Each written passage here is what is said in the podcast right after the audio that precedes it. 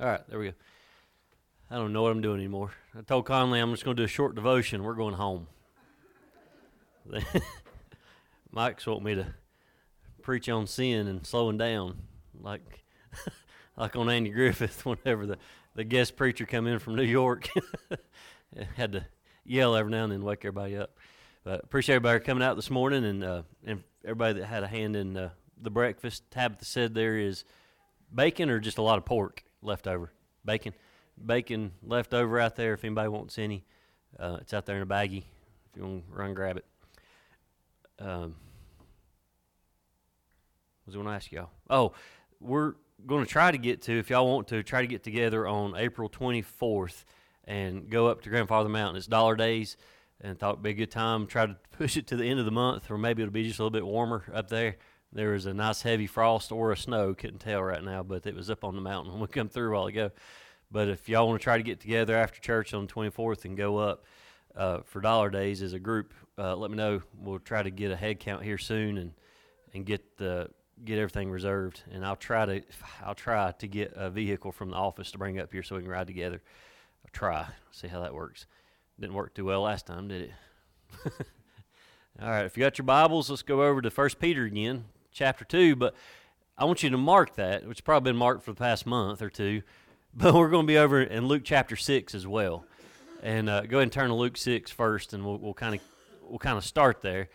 But we're going to end up with Peter, and we're going to look at at a rock today.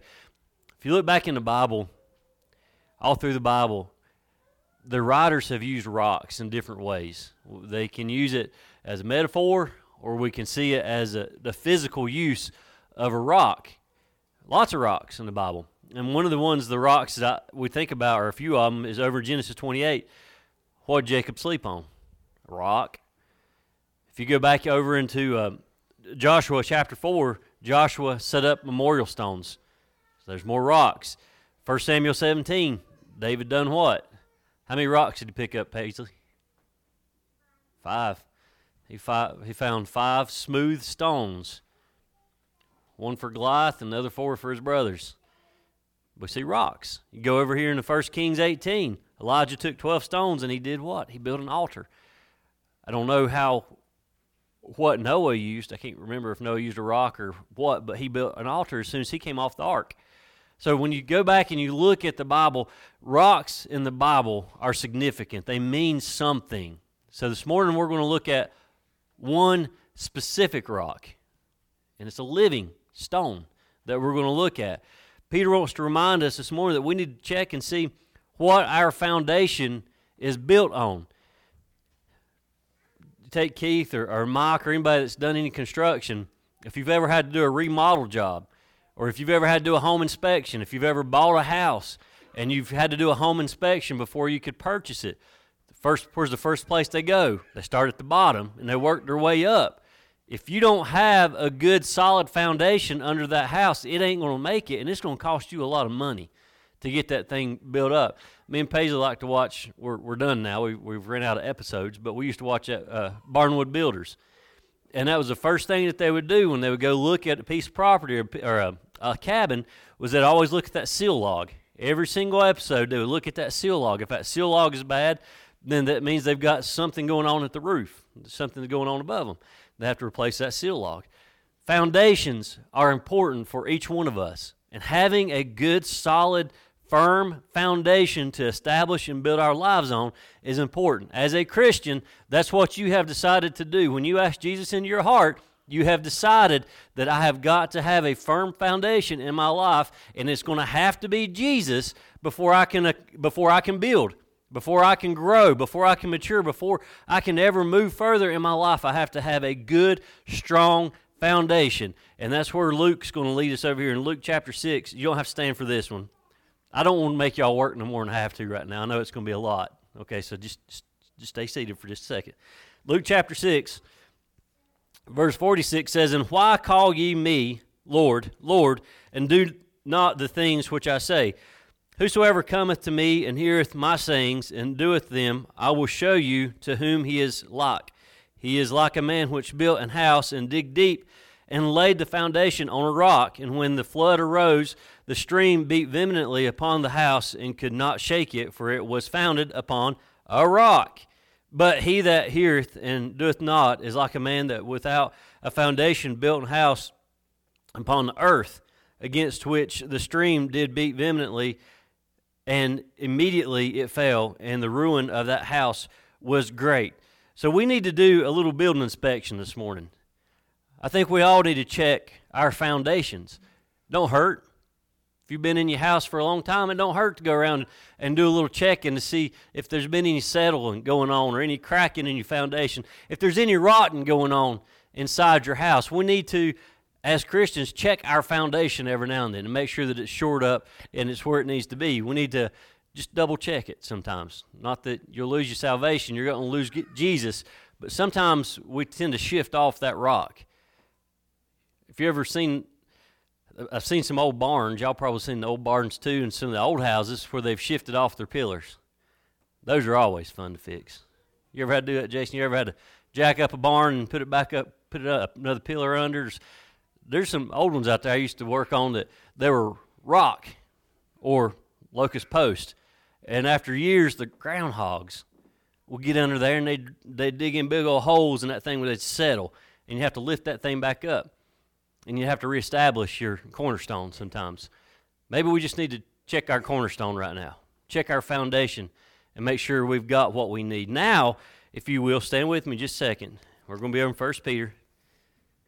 I could have read it and made you stand the whole time. First Peter chapter two, verse forty-eight or 4 through 8, sorry. The Bible says, To whom coming as unto a living stone, disallowed indeed of men, but chosen of God and precious, he also is lively stone, as lively stones are built up a spiritual house and holy priesthood to offer up spiritual sacrifices acceptable to God by Jesus Christ. Wherefore, also it is contained in the Scripture Behold, I lay in Sion a chief cornerstone elect precious, and he that believeth on him shall not be confounded. Unto you, unto you therefore which believe he is precious, but unto them which be disobedient, the stone which the builders disallowed, the same is made the head of the corner, and a stone of stumbling and a rock of offense, even to them which stumble at the word, being disobedient, whereunto also they were appointed. Let's pray. Father God, this morning we just want to thank you. God, we thank you for the, the fellowship that we had this morning. Thank you for the great meal that was provided and for those that provided it for us. Lord, we just thank you for this church, uh, for the love that we have for one another. And God, we just thank you for growing us. And I pray, God, you continue to bless us and use us. And Lord, I pray that whatever we do, whatever's said and done behind this sacred desk this morning would honor you, would praise you. Lord, whatever's done in those pews this morning, God, I pray that it does nothing more than just worship you. And I pray, God, today that you would just touch our hearts. I pray, God, that today, as we look at your Son, Jesus Christ, being the chief cornerstone that He is, that each one of us have that foundation under our feet right now. We have your Son Jesus in our hearts, and we're building our lives upon Him, and we have established Him as the cornerstone that we need in our lives. Father, I pray that you would be with those that are sick, Lord, those that have had uh, surgery this week. Pray, Lord, you just continue to recover them and get them back on their feet. Those that have uh, are, are still grieving and bereaved, I pray, God, that you would comfort them as well. And Lord, I do pray that you would continue to guide us as a church, that we stay on the straight and narrow. Lord, I pray that we would stay on the path that you've tra- uh, blazed the trail for us uh, to use. I pray that we not veer off of it, Lord, and just stay on it and stay focused on you in all that we do. Father, we love you and we praise you this morning. All this in your son's name we pray. Amen. All right, you can have a seat. First thing we'll look at this morning, and we've mentioned it a couple times. Verse number four tells us this Jesus is the living stone, He is the living stone, the only living stone. There are no other stones that are alive. Now, there are some verses in the Bible that you can go back and look at where it says the rocks cry out. That doesn't mean that they actually cry out, that they speak. And I won't get in, I've got some nerdy stuff I could tell you about that, about Jewish tradition, but I won't. But what that means is when uh, the dead in Christ arise, the rocks that are laying on top of those tombs will be lifted up. I'm not going to get into that, but that's what that means. How can a stone be living? A lot of times that's what people, when we talk about the living stone of Jesus, or Jesus being living stone, that's what they'll say. How can a stone be living? Well, the stones that we think about can't live. The ones that we have laying out here in the backyard or wherever else, those are not living stones. And we can't refer to them as a living stone. God looks at Jesus and he looks at us as, as followers of Jesus and uh, like we're a building that's being built by God himself. So he's using us, he's establishing us, he's using us and he's building up his church. So just like back in the day, but even nowadays, how they use stones to build up a structure. G, or God is using Jesus as the cornerstone to establish the corner of that building and us to build up the church. We are stones, believe it or not. We are being used to establish and build up the church. The foundation of God's building has to be Jesus. Had to be Jesus.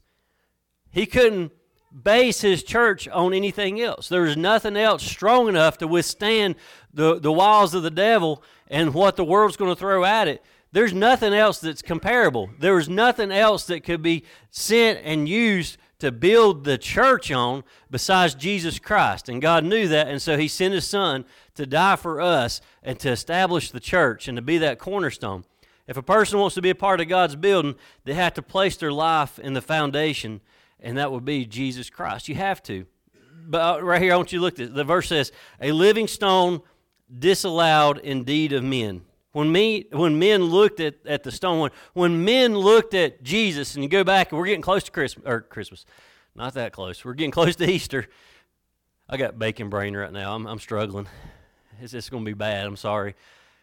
We're getting close to Easter right now, and and you think about Jesus right now and, and, and the, the days leading up to his, his false trial and all that took place right before Easter. What, would the, what did those men say about Jesus? What were they thinking about him being this chief cornerstone? They didn't want him. The Bible tells us, prophecy told us that, they, that he would be rejected by his own. But they didn't want him. Men didn't want him. It, it, it, didn't fit their plans, and that's still 2022 right now. Jesus don't fit the plans of many people. Unfortunately, Christian or non-Christian, for some reason we're too busy. The unbeliever says, "I ain't got time for no Jesus," and they go on and do their own thing. Back then, they said, I, I don't think I want a part of Jesus because he doesn't fit into my plans. They said it, it was useless and unsuitable for what they were trying to build. They're trying to build their own. Now, how many of y'all have never built a house before? Physically picked up a hammer and built a house from the foundation to the rooftop. How many of y'all have never built one? There's a lot of carpenters in here. this might not go the way I planned on it going. There's a lot of work in it. When you try to do, when you try to build something on your own and you have no experience building a house, guess what's going to happen? You're going to fail. And unfortunately, your house may fall. It may leak. The wind might blow through. You don't know what's happening because you had no experience in that. Now, we all got to start somewhere. But if you have no experience building, then you don't know what's going to happen back then, people, and nowadays too, 2022, people thought that Jesus was useless and unsuitable for what they were building. They were trying to build their own, they're trying to establish something on their own, and Jesus didn't fit in. And so it's going to fail. Whatever they're trying to establish is going to fail. The same for you. If you've never tried to build anything and you try to build something, the first time it's probably going to fail because you didn't use a professional, you didn't use a person with the knowledge. And they also said it's, it's not worth the price. Again, right now, people say it's not worth the price. I'm not willing to give up my friends. I'm not willing to give up my finances. I'm not willing to give up my home life. I'm not willing to sacrifice all that I have accomplished and achieved on my own. I'm not willing to give that up on my, by myself and try to do something for Jesus. I'm not willing. I don't need him. I don't need that rock. I don't need that living stone right now. I'll do it on my own. Back then they said it. Right now they're saying it. I don't need Jesus. I'll do it on my own. They reject him. They want to do their own things. And that's dangerous. That's extremely dangerous. People rejected Jesus because they want to build their lives the way that they want to. They want to do their own thing. Jesus don't fit in folks' plans anymore. Not in the, be honest with you, they don't Jesus doesn't fit in church plans anymore. This place was established by him. This church, Chestnutdale or any other church, the church was established with Jesus as the chief cornerstone. It was built on that cornerstone. And then we got rid of him sometimes. Some, some of these churches just got rid of him, so we don't need him anymore. We can do it on our own. We're going to do our own thing. So they cast the stone of God aside. Now, what we have to understand is the stone was chosen by God. By God. He picked, He chose exactly who He wanted to be the cornerstone. He had this thing planned out from the get go. As John told us in the beginning, was the Word. And we know that the Word is Jesus. And so we know that in the beginning, God had a plan to build His church upon His Son. He knew that. But we have rejected it. It's the very stone that He has chosen to be the foundation for life. It's the only stone that can support and bear the weight of life. At some point, a stone's going to break. At some point, a normal stone out here that we'd see out in the yard, under enough pressure, will break. It will shatter. My office is right beside Vulcan. I think about this often, especially on Thursdays when they dynamite and everything shakes at the office. I really wish they'd tell me when they was going to do that. Everything shakes. Enough pressure, a stone will break, and it will be smaller and less useful. The more pressure gets on it, the more it's going to break up. Only God only God knew that Jesus Christ could bear the weight of our burdens and our sins. That's why Jesus is our chief cornerstone, because he can handle it. He can handle it. The, the only living stone that we know of, and it can handle the weight and the stresses that's been put on it. The stone Jesus, uh, the, the stone chosen by God is that living stone. This means God is eternal. And here's what I want you to remember if God is eternal, and the church is built on his son Jesus Christ, and his son Jesus Christ is eternal, that means the church is eternal. It's going to last forever and ever.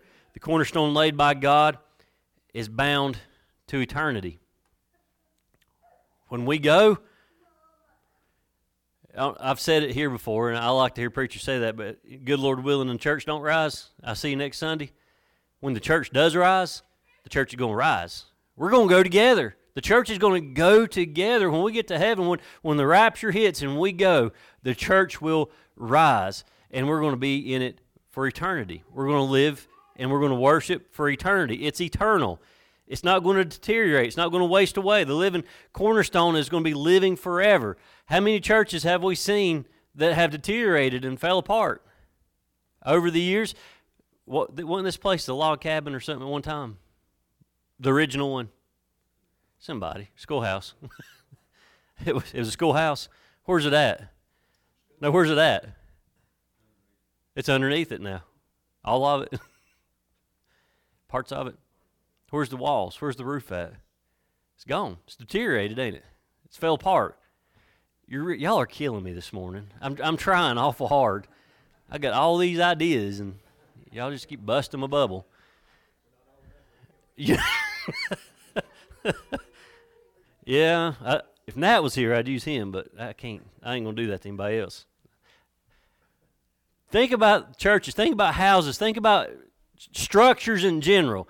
They deteriorate. They will collapse. They will fall. They will rot. Termites are going to get them. There's going to be rain damage. There's going to be wind damage. They're going to deteriorate. Not the church. This physical church right here, I hope it never happens, but it will deteriorate at some point. And it could fall down at some point. I love going to Cades Cove. I love going to Cades Cove and going through them churches. I love them old churches. At some point, them old churches are going to fall down. God has established His church on His Son, and it is an eternal church. It will never deteriorate. When we get to eh, will, when we get to heaven, that thing was never going to fall. It's not going to crumble. There will be no wind damage, no rain damage, no termites, no nothing that's going to destroy it because it is an eternal church. Second thing, when we come to the living stone, we become living stones. Verse 5 and 6, I want to read that again. It says, Ye also, as lively stones, are built up a spiritual house and holy priesthood to offer up spiritual sacrifices acceptable to God by Jesus Christ. Wherefore also it is contained in the Scripture Behold, I lay in Sion a chief cornerstone, elect precious, and he that believeth on him shall not be confounded. When we place our lives on the living stone of God, it supports and it holds us up eternally. Eternally. It's not temporary. It's not a temporary stone. It's an eternal stone. Again, it ain't going to give. Under pressure, it's not going to collapse. If you ever build a house, if you ever had a, a you ever had you ever had a bad uh, mason come in and lay up your block work and or pour your footers. You ever poured bad footers, Mike? You're not supposed to agree. There goes your business. them, are, them are the worst. Get your footers poured wrong, or you, your, your uh, block mason comes in and doesn't lay things up right. It makes for, for the whole process to be off kilter. I probably told you all this, but when I worked for uh, Ray Waters Construction, we built a couple cabins up on Seven Devils. Well, Bobby Labonte and uh, Jimmy Makar, his crew chief at the time, we built their cabins. And of all the cabins in the world, they built when we was doing Bobby Labonte's, uh, the masons come in and they laid on the wrong side of the line. So the whole house was off by seven and a quarter inches out of square, and so we had to twist the frame around as we as when we put the the floor joist in. We had to twist everything to get it squared up we had some really good landscapers come in and fix that so you couldn't see it once we got done. A weak cornerstone, a weak foundation is going to crumble and it's going to collapse after so much time. So much weight, so much pressure. Not my Jesus. Jesus don't crumble. He doesn't fold under pressure. We can put as much weight on him as we want to. We can give him all our burdens. When you're down and out, when you're when you're suffering with a lot of sin in your life or a lot of burdens in your life, and you put all that, and it's got you down, and and you can't move, you can put that on him, and it, he don't he don't flinch. He's not going to he's not going to crumble. He's not going to break like we do, because he is the chief cornerstone. He is the only living stone that there is, and the only one that can bear that weight. We become living stones stones that will exist forever and ever through salvation. We become a living stone. Again, Jesus is the chief cornerstone, and everything that we do and all that we are is built up on Him.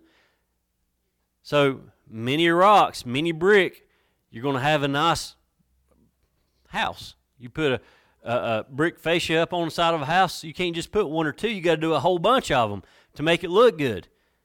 Blocks. It takes a lot of blocks to build up a foundation. That's us. We are the church. We're making up the church. We are those rocks, those stones, those blocks, whatever you want to call it. That's what we are, and we're being established and built up on Jesus. It takes all of us.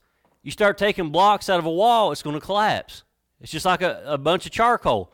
You can't take one brick of charcoal and try to, to, to cook up a hamburger. It takes a whole bunch to make it work. It Takes a whole bunch of rocks to build a church. That's us. It Takes a whole bunch of stones to build up the church.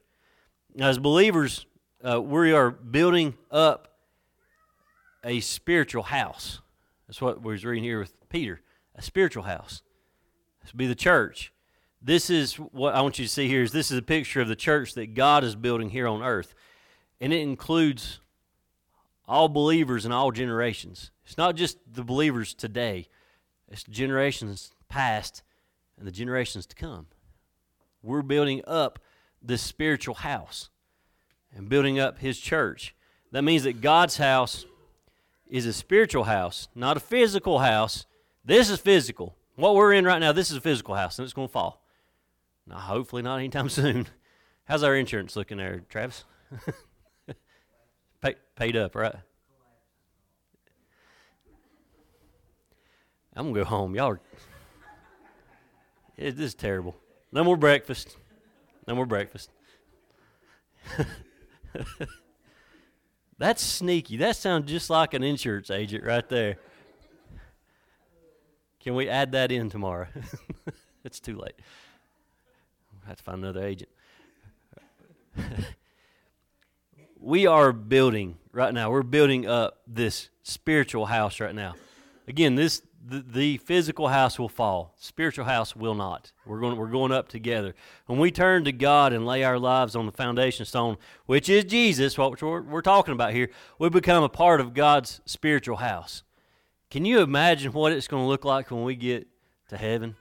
When all the saints are together, when all of us go up, whether it be by the rapture, by the grave, whatever it is, can you imagine when we get there what it's going to look like? Can you imagine what the church is going to look like when we get there.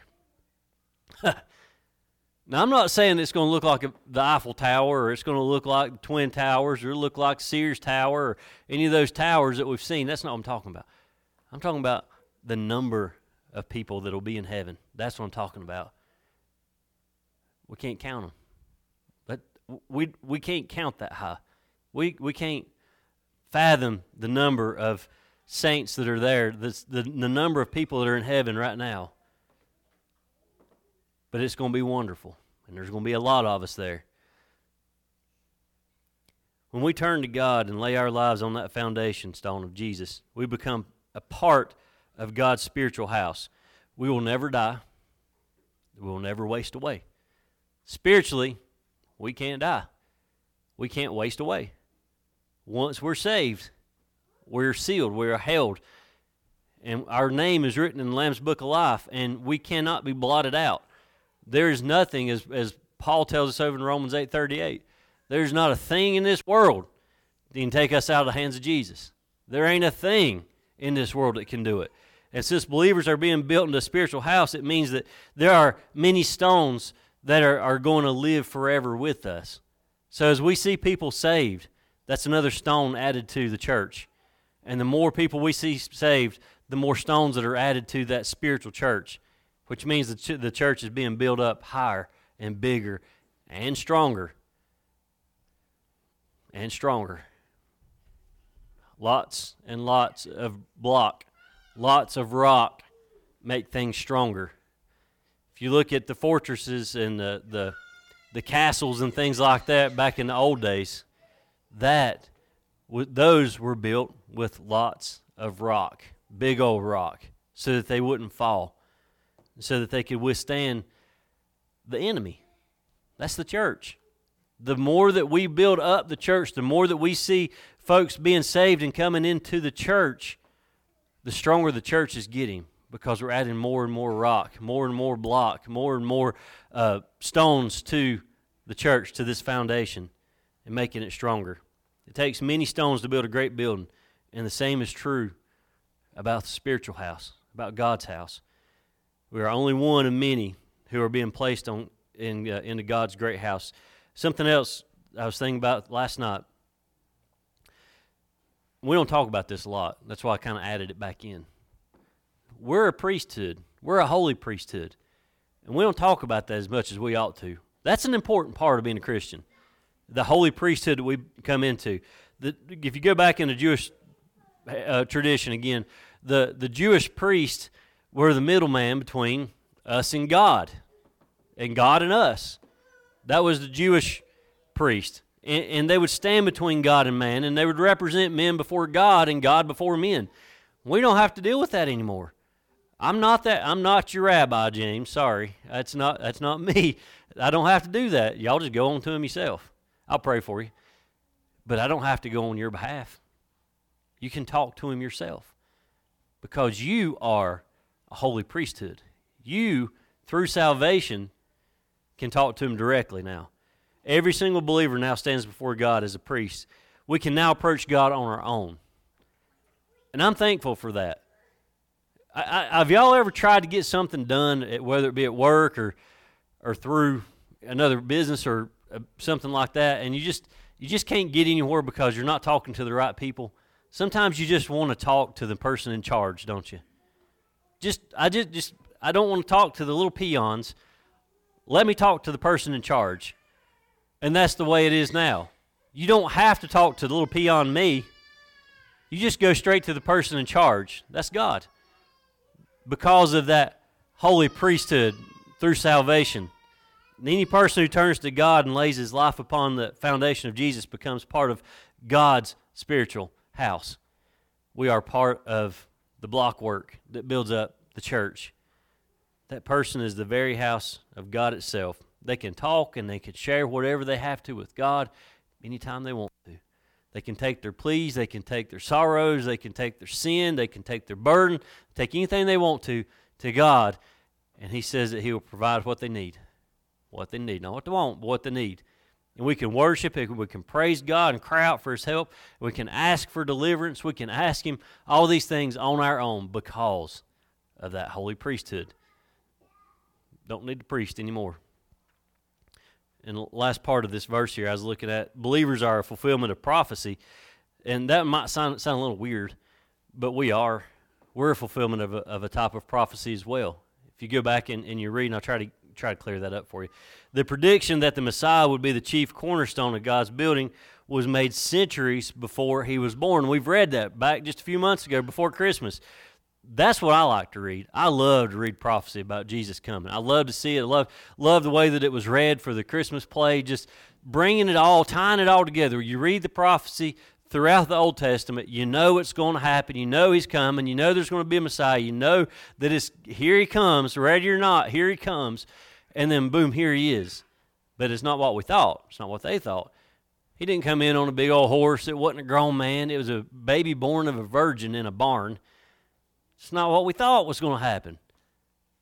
But he fulfilled that prophecy. And so do we. God predicted that he would be a building and it would be a spiritual and eternal house for us believers. Well, when we accept Jesus into our lives as our Savior and we become part of that stone, we are part of that building. We're part of that priesthood. We are, are part of this church because of putting our faith in Jesus. We have become a stone, part of this church, just like Jesus. The results been it's been incredible over the years since Jesus has died and been resurrected. The results are salvation. The results are men called to preach. The results are churches being built. The results are missionaries being called.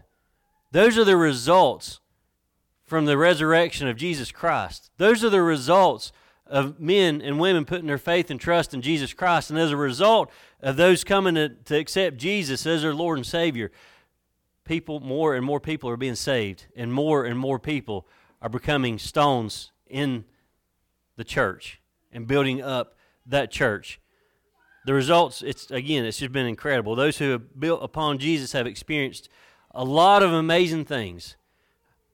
We can, we can all probably stand and give a testimony right now about all the amazing things that God has done for you.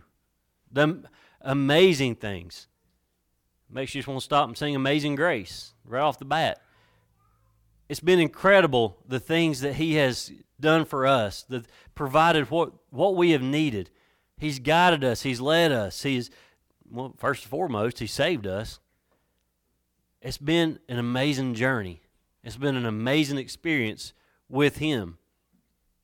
All that confusion that we've had before salvation, all the, the shame and the disappointment that this life has brought us, the, the fear of judgment, all that we have that's weighing on our heart, it just disappears. Through salvation, it just goes. We don't have to fear that anymore because of Jesus. As believers, we're, we're flooded with the with all these emotions right now. We have the we go back to the the fruits of the spirit we talked about last week. Peace, love, joy, happiness, all the things that come with that. We get flooded with that. It's like through salvation when we're saved, it's like Jesus cranks open the floodgates and just overloads us with emotions that we've never experienced before. Yeah, we might have experienced a little bit of happiness here and there, but not pure joy like when we're saved. A life with confidence is given to us, an assurance that all things will be just fine. See, we have a future now. We've got a great future now through salvation because He has established the church on His Son, Jesus Christ, the chief cornerstone being Jesus. So now we have a future because it's not corruptible. We don't have to worry about the church falling apart because of how it's established. Folks, foundation is important. Foundation in our churches is important. Foundation in our homes is important. Foundation in our schools is important. Foundations in life in general is important. If you don't have a good foundation, you're not going to, it's not going to stand. You got to have that in our home life with our youngins. That's an important thing in our in our homes. Is having a good solid home life, a good foundation in the homes. Cuz you can you can make or break a youngin in the home.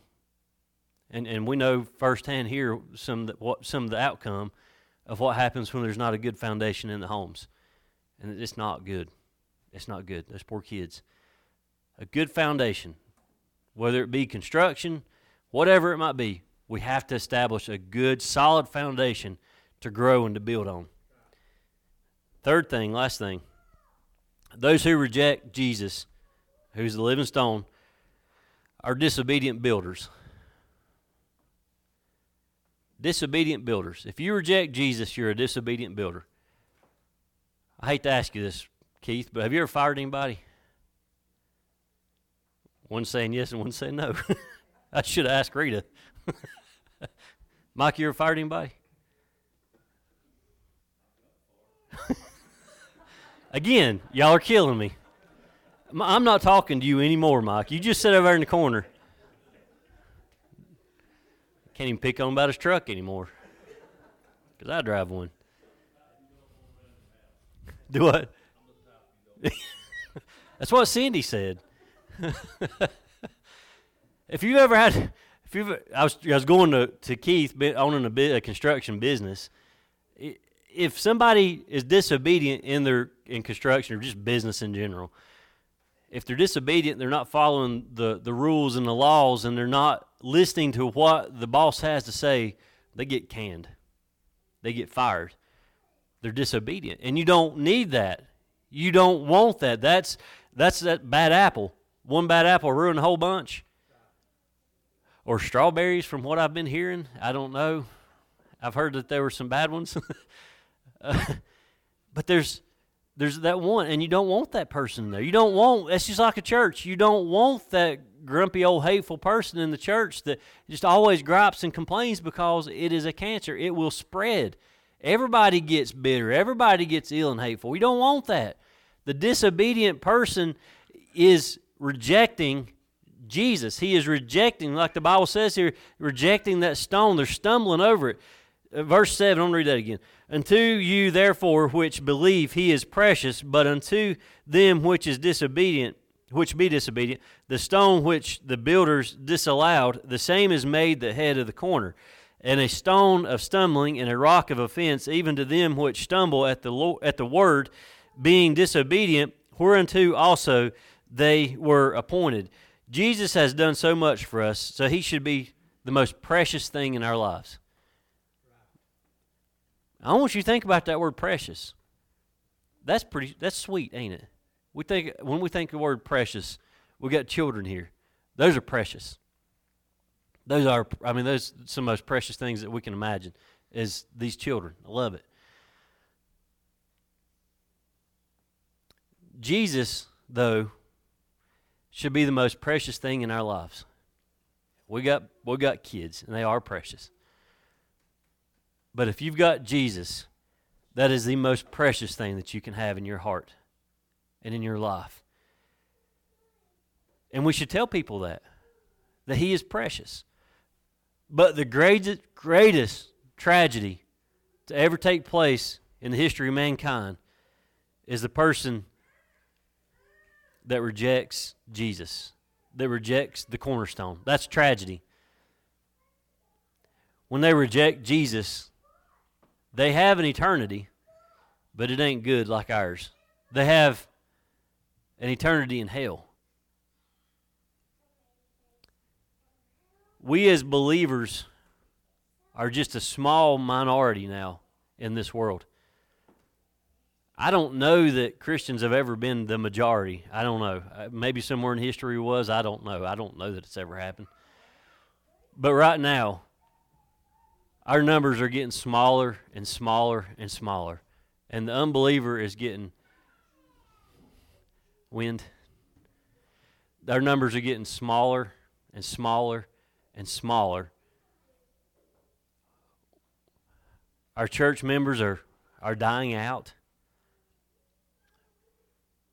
And we're not seeing salvation anymore. And so we don't have people coming up and replacing and taking the place of those saints that have gone on before us. The vast majority of people right now in this world are unbelievers. That's why doing all that we can inside the church is important. That's why supporting our missionaries is so important. Minding the Lord is so important. It's very important. Here's the thing the vast majority of these people that are unbelievers, they just don't believe that Jesus is the foundation stone in their lives. Going back to what we talked about earlier when we first started this morning, they don't want the stone. They don't want Jesus. They don't want Him in their lives. They don't think the stone will fit with their plans. They don't believe the stone will suit the building that they're building. We, we don't, we're picky people. If you've ever built a house yourself, your own house, Miss Georgia got to remodel hers. Unfortunately, she got to remodel hers here recently. And she got to pick the things that she wanted to put back in her. She wanted to be just right. That's where she's going to live. She wanted to fit her life. And so she picked what she wanted. But there's so many people in this world that have rejected Jesus because he doesn't fit their life. They don't want him. He don't look good in my life. He doesn't fit the type of person I am, doesn't fit the family life that I grew up in, doesn't fit the way that I look or the way that I act or the way that I talk. They're convicted by that. They don't believe the stone is worth the price. Well, guess what? Jesus is the head of the, the head cornerstone anyway. Doesn't matter if they accept him or reject him, he will always be the chief cornerstone. God made sure of that. God made him the chief cornerstone. So nothing that they can say or do, those unbelievers, nothing they say or do will ever change that. He will always be the cornerstone. Even with the rejection of men, he is the chief cornerstone. Unbelievers stumble over the they stumble over him all the time. Unbelievers trip over him, they fall over him, stump their toe, get their toe stepped on, whatever you want to call it, all the time. It's constant. When people look at him, they, they stumble over him because they don't understand. They don't. They, people still don't understand. They didn't understand Jesus back whenever he was born. They didn't understand Jesus as he was growing up. How many times do you think they they scratched their head at that twelve year old boy sitting on the steps teaching them about God? How many times do you think that the when he would perform those miracles in front of however many people were there, that they scratched their head trying to figure out who is this man? What kind of magician is this? What kind of sorcery is going on in front of us right now? Is this a trick? People scratched their head back then, and people are still scratching their head right now. They cannot comprehend it, they cannot understand who Jesus is. He is a hard feller to figure out sometimes. But I tell you this, I ain't going to try to figure him out. All I know is he loves me and I love him, and that's good enough. He's hard to understand. How, I, what as a Christian, what makes us scratch our heads is when we sit there in that pew and we look up there at that cross and we try to figure out why would somebody die for me? Why would one person take it upon themselves to hang on that old rugged cross and die for me? Don't that make you scratch your head sometimes? Why would somebody die for an old ugly sinner like me? They, they just don't understand it. How could he be anything other than a man just like me? They, they say he's, he's just a man. Just a man. They don't understand how he could be born a virgin. They don't get that. That's prophecy. They don't understand how he could be um, or live a, a sinless life.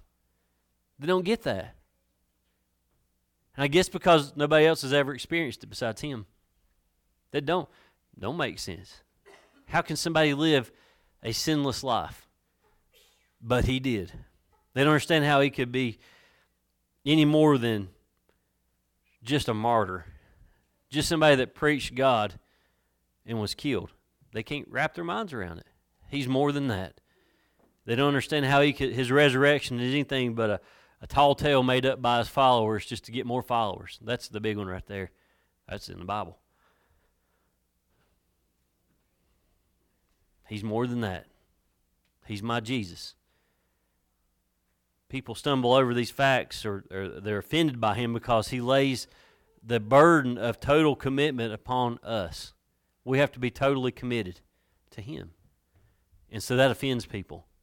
And that becomes a stumbling block. They don't like to be offended, they don't like stumbling blocks. I mean, after all, if Jesus is truly who he claimed to be, we owe him all we have because he gave us all he had. He gave us his life. So we owe him. Most people are not willing to give up the right to their lives and what they own. That's, that's, that's a hard pill to swallow, to give up everything and follow Jesus. He asked us to do it, He asked others to do it in the Bible. Give it up and follow me. Some listen, some, some don't. It's hard, hard to do. So this morning we're going to close out, and I'll just ask you. It's a, it's a simple question. What are you stumbling over? What's your stumbling block? What what's tripping you up in this life? What is your stumbling block? If you will stand with me just just a moment. We're going to dismiss. What is what is your stumbling block?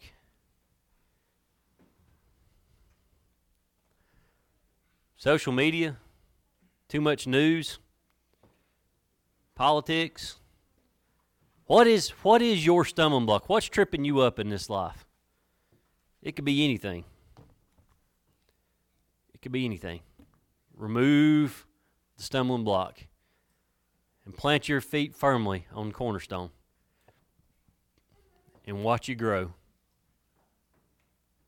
Let's pray. Father, this evening as we close out, we want to thank you for, again, for that cornerstone. Father, we thank you for your Son, Jesus Christ.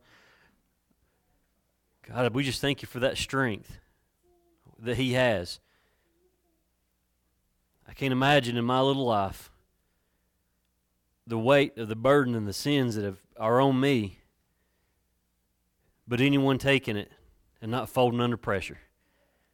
But Lord, you sent your only begotten Son to take on my burdens, my sins, and the burden and sins of everyone else that's around here. Lord, we thank you for that strong cornerstone that you've supplied for us. Thank you for that sacrifice of your Son, Jesus Christ. And Lord, if there be one here today that has a stumbling block, there's something in their way, Lord, I pray that you'd help remove that from them. Lord, I pray that they would come to you and ask for, for your strong hand to help roll that thing away so that they can have a more smooth trail to walk, travel this life on. Lord, I pray that you just roll it away from them completely. We don't need stumbling blocks. There's too many of them in our lives right now. Father, only you can remove them. We thank you again for that strength that you have. Lord, I pray today that you would continue to guide this church, grow us, give us the spiritual strength that we need, Lord. I pray that you would just encourage us in all that we do. May we honor you in all that we do. Thank you again for the time of fellowship today and for our time here to worship you. Pray, Lord, you be with us this week as we leave. Keep us safe in all that we do and bring us back here at the next appointed time. All this in your son's name we pray. Amen. All right. Come on back here Wednesday and we'll